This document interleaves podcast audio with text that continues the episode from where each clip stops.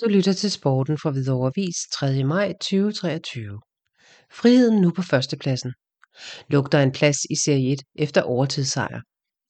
BK Friheden kan godt begynde at drømme om Serie 1.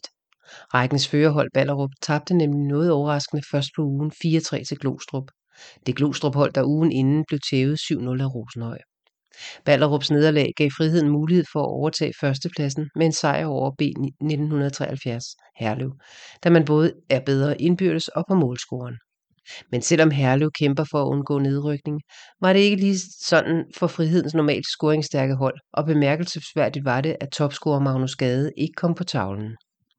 Det lignede nemlig længe, at friheden skulle gå fra banen for første gang i sæsonen uden en scoring, men et minut inde i overtiden kom forløsningen, da Bjørn Jensen fik jublen til at bryde ud med opgørets enlige scoring. Sejren betyder, at friheden i de næste seks kampe skal forsøge at holde afstand til Ballerup for at sikre sig en oprykning til Serie 1. Friheden skal i aktion næste gang på lørdag kl. 14.30, hvor LSF øh, gæster Strandmarkens fritidscenter. Pligtsejr til Rosenhøj. Lørdag blev det til den tredje sejr ud af fem mulige i foråret, foråret for Rosenhøj, da man sikkert vandt 3-1 over bundproppen Liria FK i Serie 2.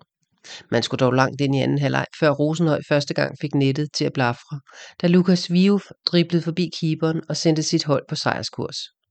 Kort efter udnyttede Mike Carlsen et oplæg fra Lukas Vius, i Viuf, der et par minutter senere selv lukkede kampen og blev dobbelt målscorer. Hjemmeholdet fik dog pyntet lidt på resultatet, med en reducering kort før tid til 1-3. Det pillede dog ikke ved, at Rosenhøj fortsætter den gode stime, og definitivt lægger afstand til nedrykningskampen. Stor sejr til HIF. Efter sidste uges nederlag kom HIF's damer tilbage på sporet, da man hjemme storsejrede over medicinernes BK. Kampen var dog nærmest afgjort, inden den gik i gang, for på bare 25 minutter havde Mie Marot lavet et hattrick, der betød, at HIF kunne gå til pausen med en 3-0-føring.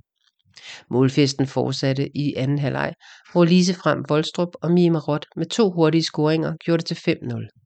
Lise Frem Voldstrup var efter en time på pletten igen, inden Sofia Malling lukkede til slutresultatet 7-0. HIF skal i kamp igen lørdag kl. 14 ude mod topholdet Nørrebro United.